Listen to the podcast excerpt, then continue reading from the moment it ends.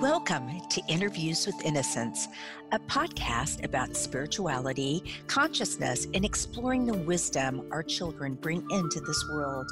I believe that our very young children are our greatest teachers.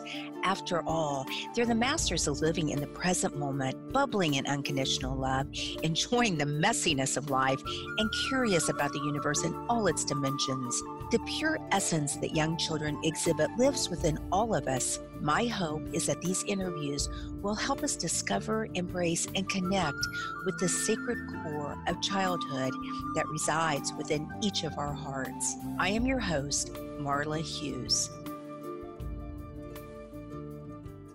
Today, I am honored and thrilled to have PMH Atwater back on the show. As most of you know, I am such a huge fan of PMH and I I feel like I can call her a dear friend now. I mean, I, she probably doesn't remember meeting me, but I remember meeting her years ago. So, without further ado, PMH Atwater, LHD, is one of the original researchers in the field of near death studies, having begun her work in 1978. She has written 15 books on her findings. The last, yes? 19. Was that 19? Okay, well, okay, so we'll say 19.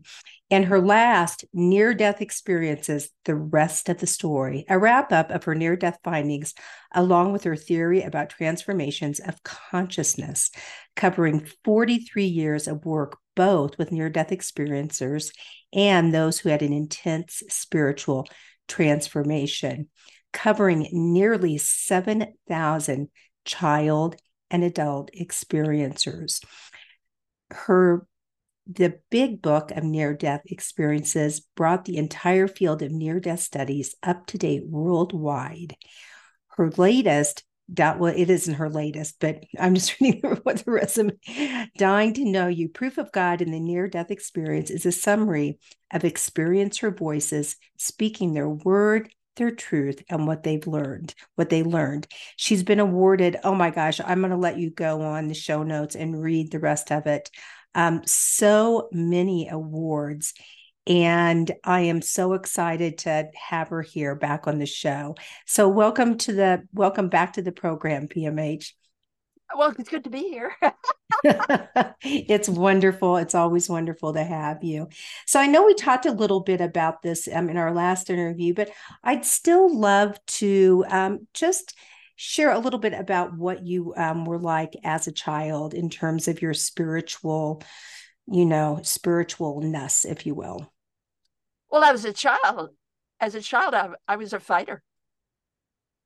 I mean, I had to be because there was death all around. Uh, there, there was all kinds of things going on in my childhood. Uh, at the age of five, I did my first double-blind study with a con- control group because I couldn't understand mud pies. And so I gathered up all different kinds of soil from all different kinds of places.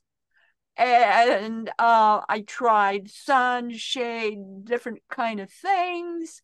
And I discovered that the sun was what controlled mud pies, nothing else. I love it.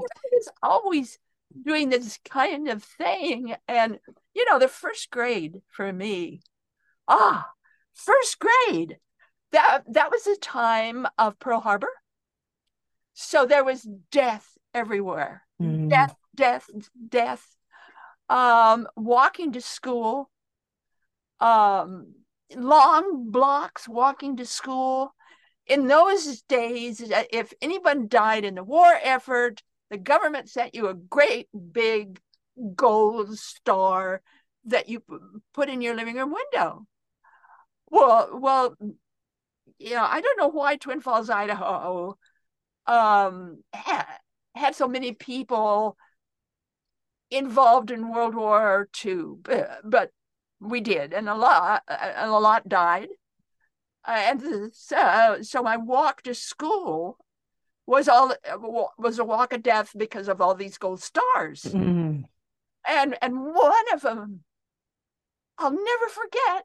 One of them, there were there, there was like four or five new gold stars overnight. And I just stood there and sobbed, sobbed, and sobbed. Oh my gosh, as a little girl.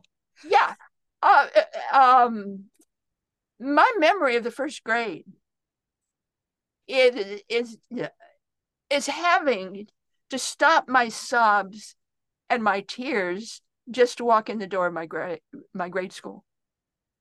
Mm. And then added to that, I I was born with dyslexia and synesthesia. Yes. Differences, you know, in the limbic system of the brain. well, of course, of course, nobody then knew anything about that kind of thing. Um, so I spent most of the first grade on a tall stool in front of the class, wearing a t- tall dunce cap uh, that that said dunce on it, as an example of a bad child who told lies. That is so that's horrible.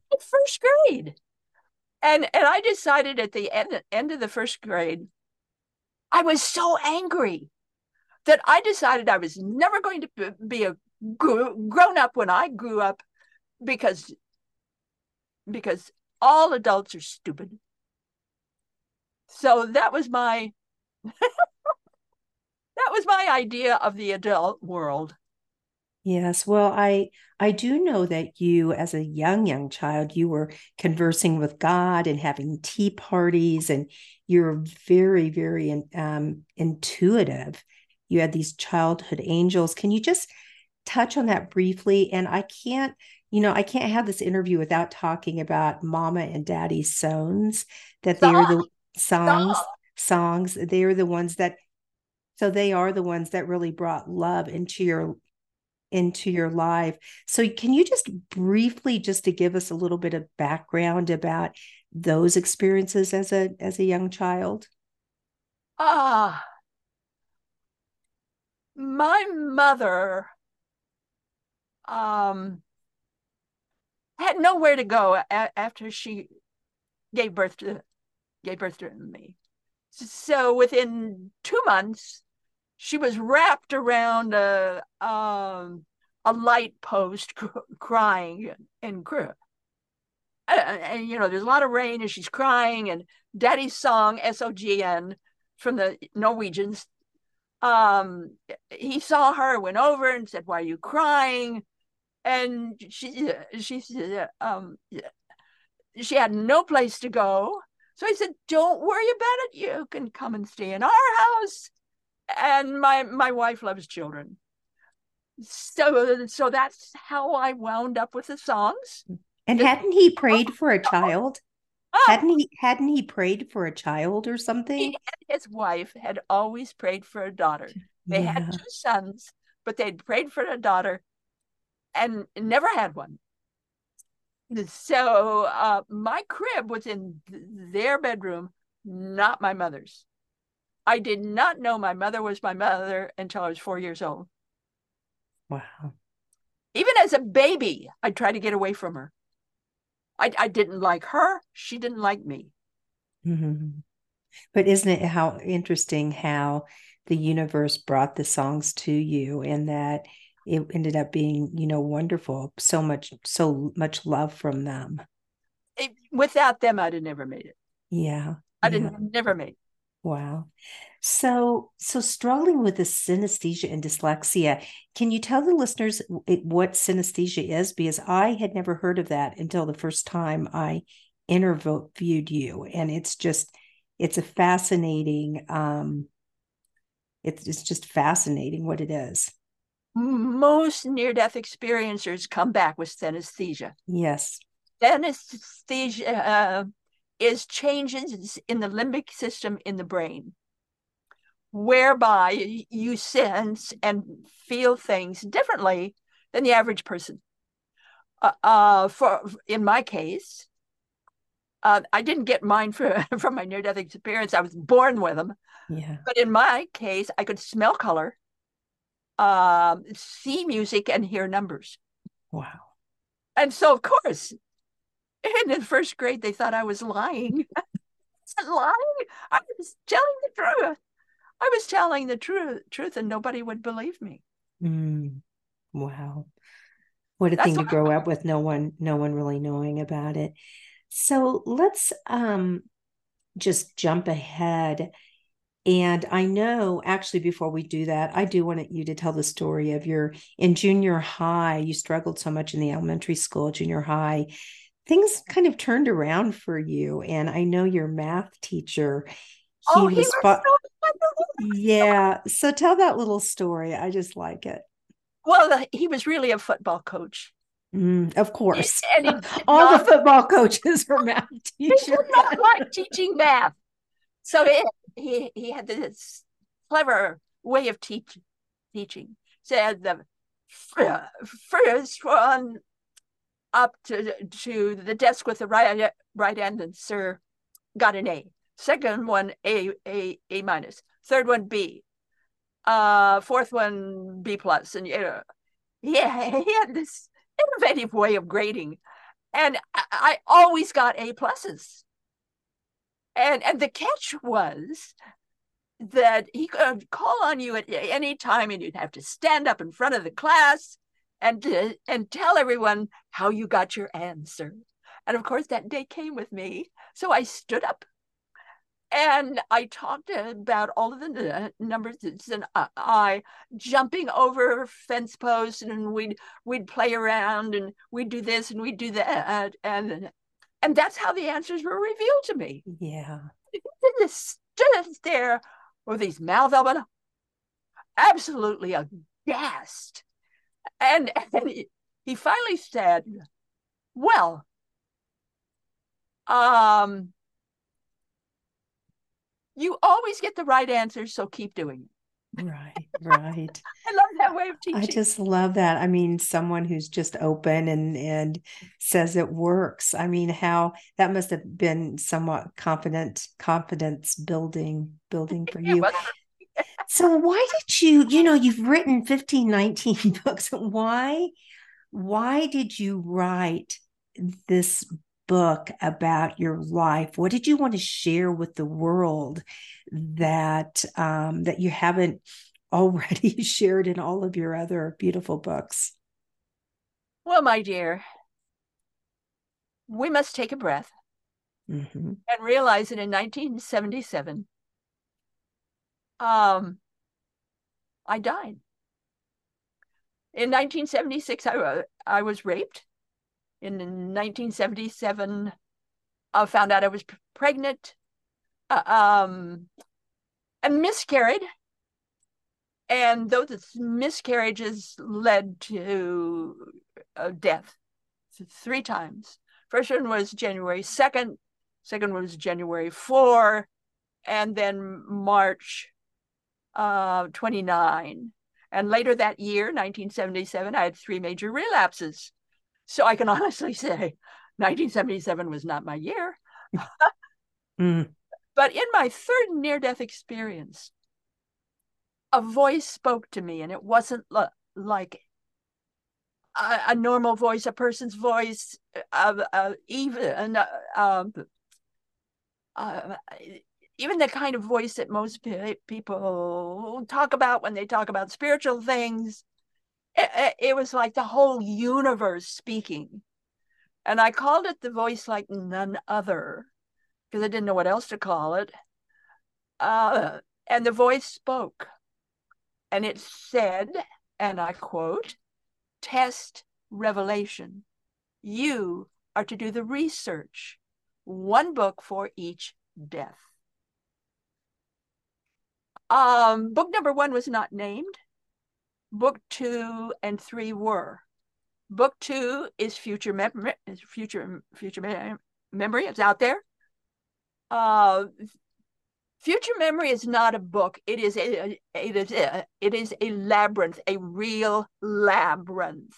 Mm-hmm. So uh, when you when you enter the book, you're entering the labyrinth, and you have to stay on the labyrinth. It'll keep twisting on you like a real one does and at the at the end of the book it, it, brings your consciousness up to the next highest level possible for you. And it, it was it was the voice that showed me how to do this. And then the third one uh, was a manual for developing humans. It's out there too. Yes it's a real um, manual. How many of us are ever taught that we are God beings? You know, Hu, H-U, was was the ancient term for God or the sound of God.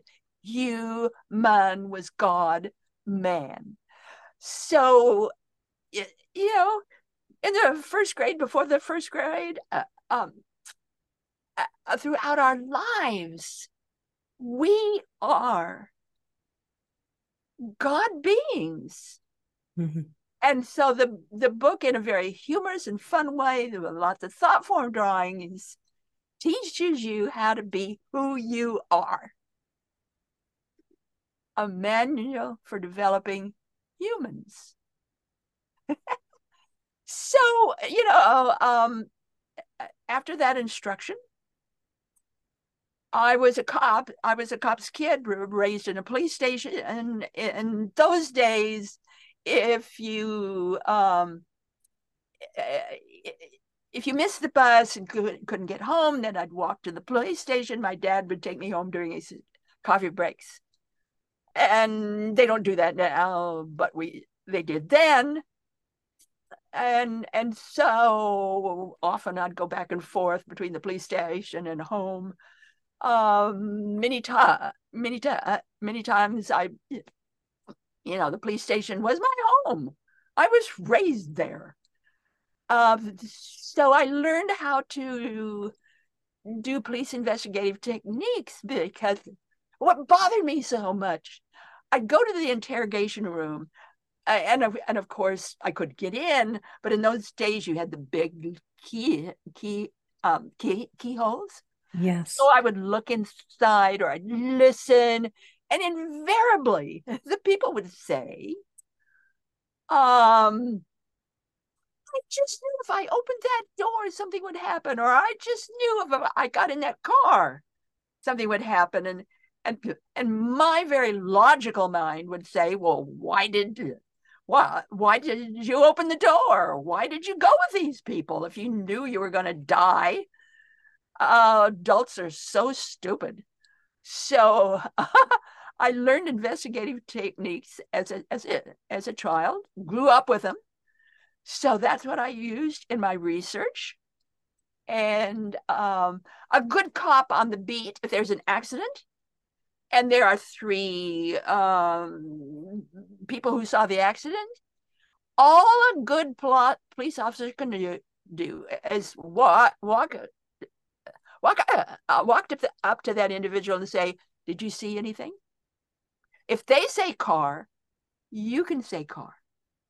If they say accident, you can say accident. So this is how I did my research. Um, did anything happen to you? Please describe that for me. I talk, I talked to the family. I talked to other people that they knew, friends, uh, whatever. And and by doing that, by really uh, following through, I, I, I then discovered that there are four different kinds of experiences. There are lots of after effects. And uh, um, you know, there's a lot more to the story of the near death experience than than the typical scientist um, percentages. Mm-hmm. For instance, between 50 to 60% come back with electrical sensitivity. Um, we have to take that deeper look, and that's what I did um, for thousands and thousands of people. You know, when I first le- left Twin Falls, Idaho, and uh, and came and came east, bearing in mind that that I felt at the time that uh, anywhere east of Denver was in Greece. you know, there's no way it could be in the United States. Um, so I finally started you're going to love this. I finally get, gave my first um, talk about near death experiences in a police station. love it. they, had, they had an extra room for the for the public and uh, so I was talking about my own near death experiences, and a woman came up to me with stars in her eyes. And, and she said, Oh, I wish something like that would happen to me. And I thought, Oh, you know, I must have made a mistake. I can't present this like that.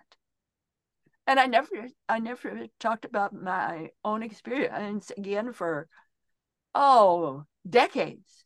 Mm-hmm. Because I was a researcher, I was not an entertainer. So, fortunately for me, there was a lot of people who took up my cause, said they would help, and they did. Um, in colleges and universities and meetings of the, all kinds. So I was, I was, you know, met all kinds of people and then later on, I moved from where I was in the Washington, D.C. area. I moved to Reston, Virginia. And it was the, it was there um, that I got a job where I was working for telephone systems anywhere where between the Mississippi River and east, uh, north, south, east, but the Mississippi River was my, yeah, um, territory, my, my, my line of demarcation. So, uh, working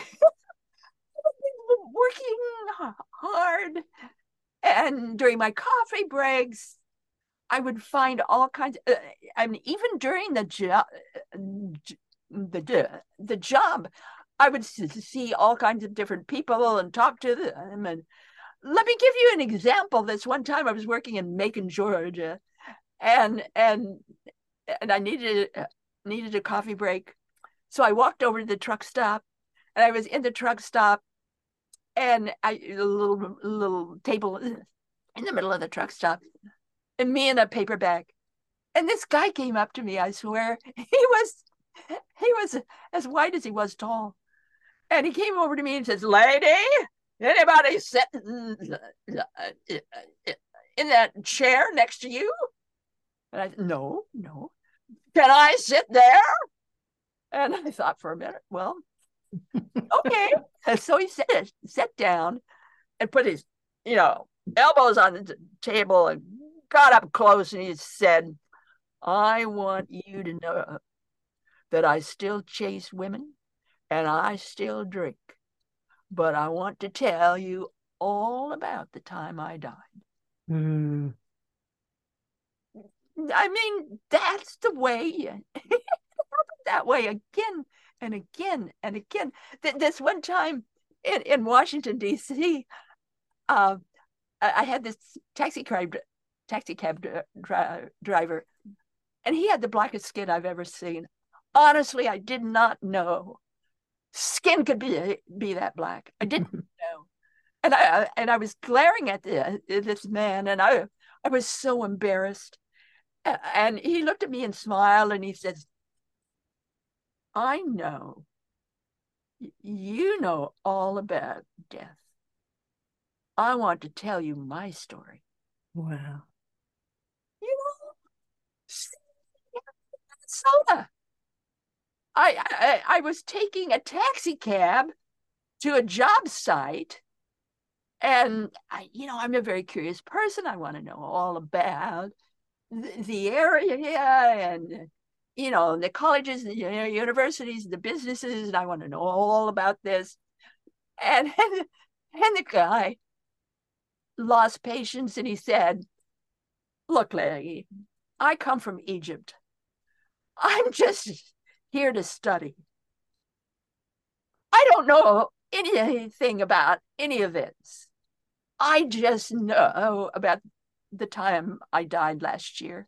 Can I tell you about that? Wow. it was always people were always coming to you. Can can we? I remember you saying in the book, it's like you had a sign posted on your head. You know, talk to me about when you died. Um, can you just before we get into, you know, you went back to school and and all of that sort of thing. Can you tell us a little bit about your third death, death experience? Because you say that was, I mean, they're all profound, right? Of course but how what you learned all about the power of thought and your life review and meeting Jesus and and I think I understood this correctly that you I mean it was devastating you had to learn how to walk I had, I had to learn crawl how to talk um everything all over again so can you just briefly tell us a little bit about that experience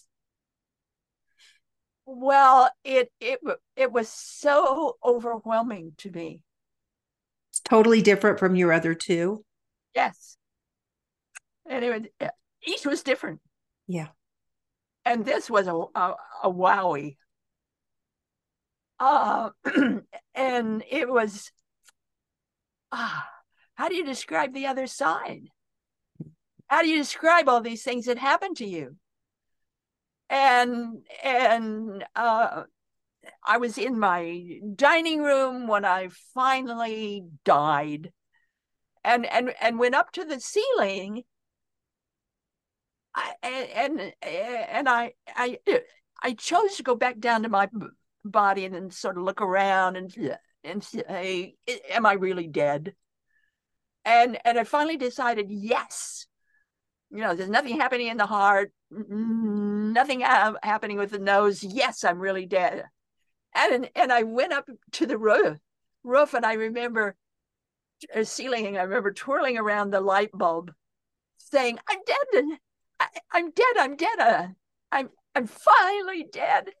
I'm home. Out of that body. Oh, I was so happy to be out of that body, and um, so uh, uh, and every time i thought a thought there would be a blob in the air translucent and translucent and they were beautiful and i finally finally connect, connected my thought with blobs in the air and i decided hmm um uh, there must be something happening here with energy wise between uh, uh, whatever happens in my head with whatever is happening in the outer envi- environment.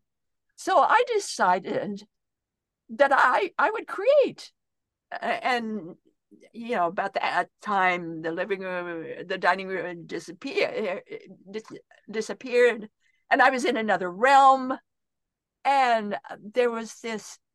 I decided to make a house so I, I, I did, I did, I did. Um, it was, it was a little painful uh, at first, kind of like when you're going out ski- skiing that first time, mm-hmm. and, and you know you're kind of sore. That's what it felt like. And but I did it. I made this house, and after I did the house, I decided, hmm, I, I, I wanted to make something living. So I made an oak tree complete with insect bites, insect holes. and it's about that time when uh, my loved ones came. And, uh, you know, including a grandfather who um, I, I never knew, had no way to ever know him. He came up to me and introduced himself. Um, and other other loved ones. And um, and then Jesus came. And it's like, what? What? Mm-hmm. And always wanted to see Jesus, and there he was. was and there was there was no big intonation of any kind. Rather, they we we grabbed each other and held each other and laughed and laughed. It was just bliss. And then when he disappeared, everybody else did disappeared and I decided to do away with what I created. And, uh, and then this void, this incredibly black void, it just everything was black and dark. But, you know, there was something in the void. There was the presence of, of shimmer it's, it's like when you're making a jello dish and and and you've it's now on a plate and you take your finger and, and you you're about to touch that jello. Yeah. And and there's that shimmer. Mm-hmm. shimmer.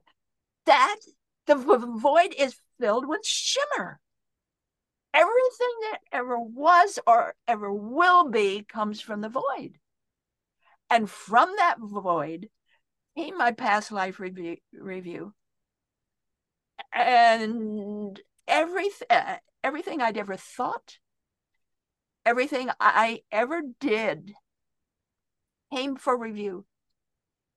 And to me, th- that was a kind of hell because I knew that whatever we did, we were responsible for, but are we responsible for all of our thoughts? Nobody ever told me that. And it's like, whoa, whoa, that was heavy. Mm-hmm. So I I finally forgave myself and and flowed back into my, my body as if on a magic flying carpet. And it, it was just so beautiful. And um, instead of, of going the remaining three and a half feet to get the wall, fo- wall phone in the, ki- in the kitchen, I crawled all the way back to my bedroom and laid there for a couple of days because I didn't know what to do. Mm-hmm. I, I was just in another world. And of course, later on, I had a third near death experience. What, what, what saved me? What re- really saved me is I had some friends and I had a doctor that were smart enough by October of 1977 to realize I needed something else besides medicine. I needed something else besides care. So they decided that I should be trucked up to the Mind Miraculous Symposium in Seattle, Washington. Um, the, the, the, there I would find some help. So they did. They took me up in a little van up to Seattle, Washington, and I saw the Mind Miraculous Symposium at Seattle Center, and and uh, incredible speakers, Dr. Bruce Joy, Dr. Elizabeth Kubler Ross, Uri Geller, on and on. But the first speaker paid my way in that. He was a physicist from Stanford, and he believed that all of life was simultaneous. He called it the eternal now. And he, and he believed that through physics, he could prove this to be so. So he flashed up on this huge screen his version of the eternal now through physics. And I saw what I saw in my third near death experience. Oh my gosh. Exactly. And I got up from that my chair and went out into to the to the hallway and I collapsed under the light and and uh, and you know um I I just uh, I just rocked back and forth saying I'm not I'm not crazy I'm not crazy I'm uh, yeah, you know, I'm right. I'm right. I'm not crazy. Yeah. It's all How validating. And from that moment I got well. Wow. And and of course the next ne- next year, I met Elizabeth Kubler Ross on a trip to Chicago, Illinois to visit an aunt and uncle. And I mean, I, I, I didn't know anything about the near death experience. It was Elizabeth, Elizabeth that told me that. Uh, we sat down on a little bench and I told her all about my experiences. And, and she said, You had a near death experience. You had near death experiences. Well, I've never heard of that. She never mentioned Raymond Moody or any of that. Um, so from her, I learned about it. And um, it was a few months later that I moved back. At, you know, you know, I just I just moved from Twin Falls, Idaho. Um, well, I was living then in Boise, Idaho. From Boise to um, to Reston, Virginia, and and really, truly, after I left Denver, Colorado, I truly believe that the rest of the country was in Greece. I mean, I just couldn't understand mm, this this country, and uh, and began my research. And, wow! So and, when you were told in your third near death experience to do the research, you didn't even know what that really meant then, since you didn't well, know what it test revelation. Oh, that's right. That's right. Test that's revelation. You know, PH, today did in your experience, or what do you think is the message to the universe that it has for us to learn about these near death experiences? What, because in my view, it teaches us how to live in this life, how to live better in this life. But what do you feel is the importance of getting this knowledge out there that you've dedicated your life to? Who we are.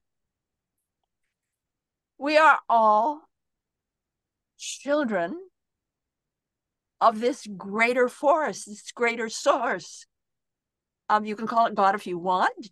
You can you can use any kind of word you want. Doesn't matter.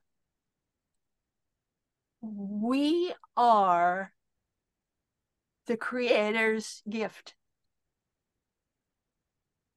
Um, we are the gift of the universe.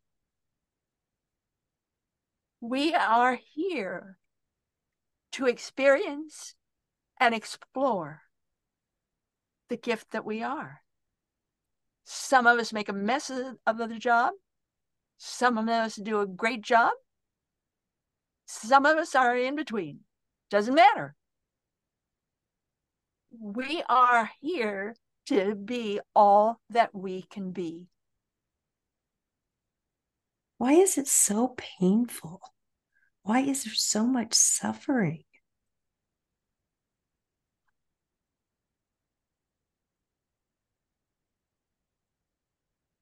because we don't see or know or appreciate what we are. And I truly think maybe some of us are here to mess things up. Yeah, duality. And some of us are here to clear things up. And some of us are here to just mess around. Um, I can't j- judge who or why or what all I can do is appreciate the gift that we are good, better, and different. I'm here to appreciate the gift that we are. Mm-hmm. You know, in in uh, in my third and and and last book so far, Edge Walker, the many Edge. lives and deaths of PMH Atwater. Yes, yeah, you can get it on Amazon uh, I, I, I, um,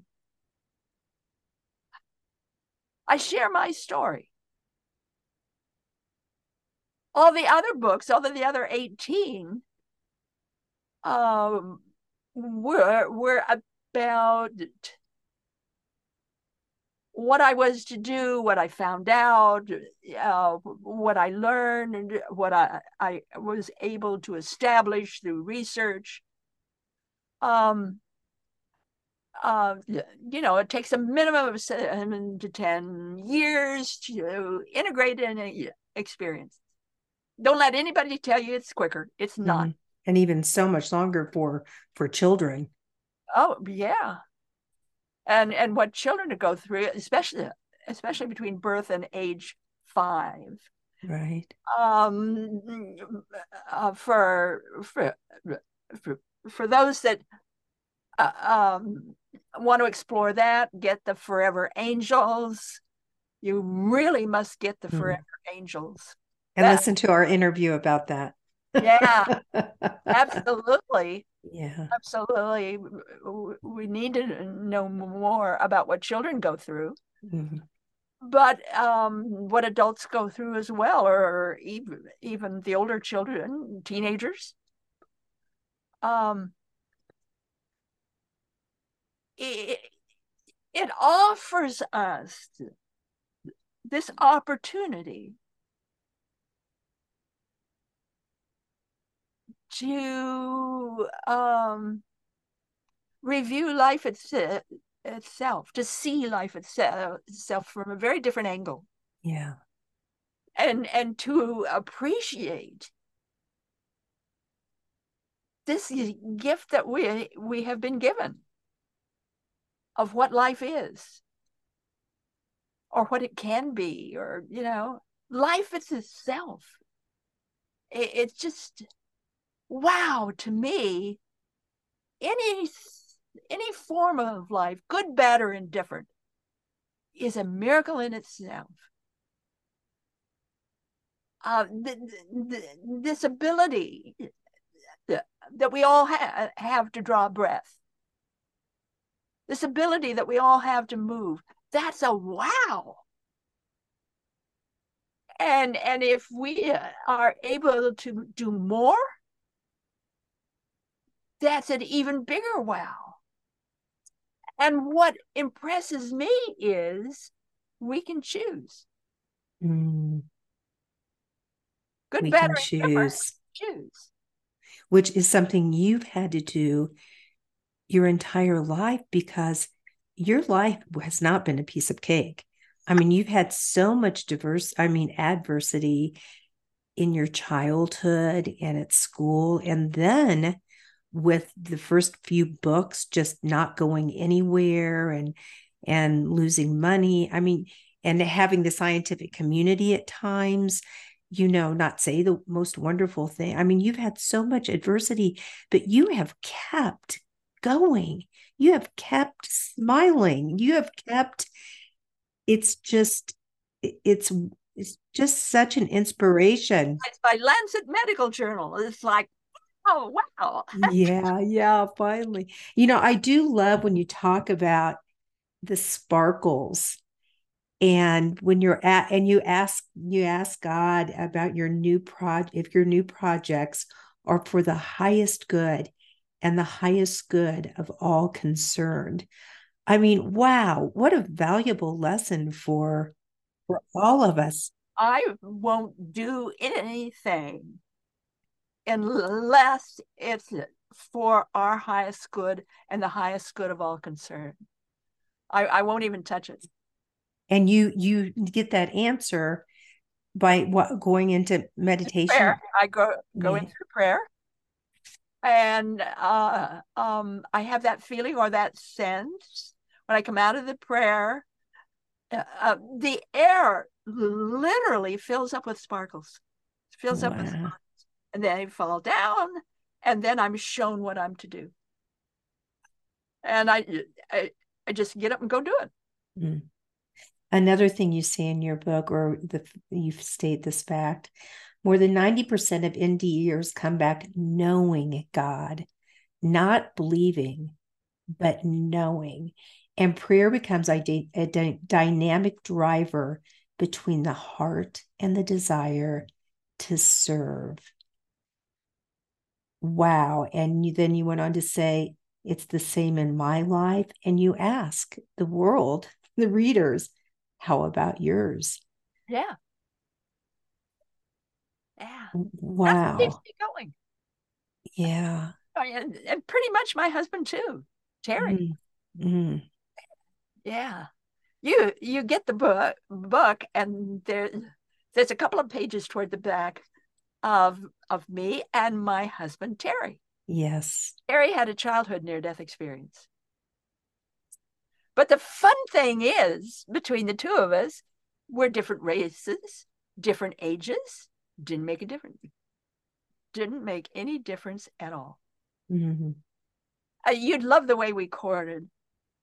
We were in, um, uh, we met at a Zen meditation meeting. Of course you did. that was held in a church in Roanoke, Virginia. And we, we went up to uh, a mountain lake. And, and we said, and we were exploring the forest. And we sat down on a log. And uh, and it was getting um, you know later and later. It was a full moon and and we sang the moon we sang the moon up over the lake. He was singing his songs like the bee gees. I was singing my songs like coming in from a world and a prayer and you know the good old fashioned you know fight songs from world war ii and and we just in, enjoyed each other and and then soon it was it, it was dark. And and we were in this forest and terry panting he says i didn't i don't know how to get back to uh, the parking lot where the car is because we're way out in the forest. Said, no problem. I'll just create a sound ball and we'll follow the sound. So i i, I did i just packed up this sound ball and threw it and I could hear the sound. So we followed the uh, sound and, and at the hood of his car in the parking lot. And he was so wow. shocked. But I said, honey, just get get used to this. This is the way life is. Mm-hmm. We married six, we married six weeks later, and that wow. was 43 years ago. Wow. Beautiful. Well, PMH, we need to wrap it up, but this has been such an honor to have you on again and talk about your new book, The Edge Walker the lives and deaths of PMH Atwater. I suggest everybody run out and get it. It's uh, it's just an amazing book. Um, are there is there anything you'd like to say to to wrap this up?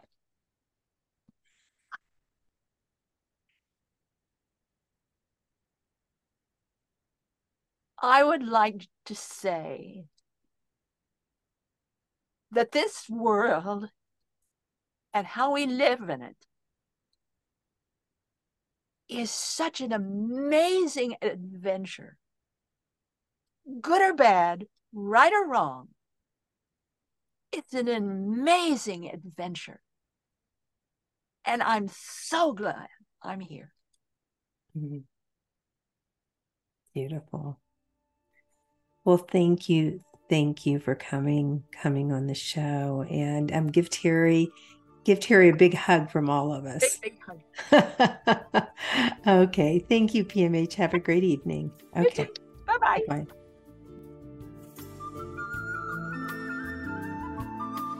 Thank you so much for listening in today. If you want to learn more about the show, you can find us at interviewswithinnocence.com and on Facebook or Instagram at Interviews with Innocence. Please write me a message, tell me what you liked, and let me know what else you would like to hear. I would love to hear from you. And if you liked what you heard, please leave us an iTunes rating and review. It helps other listeners find the show. Thank you.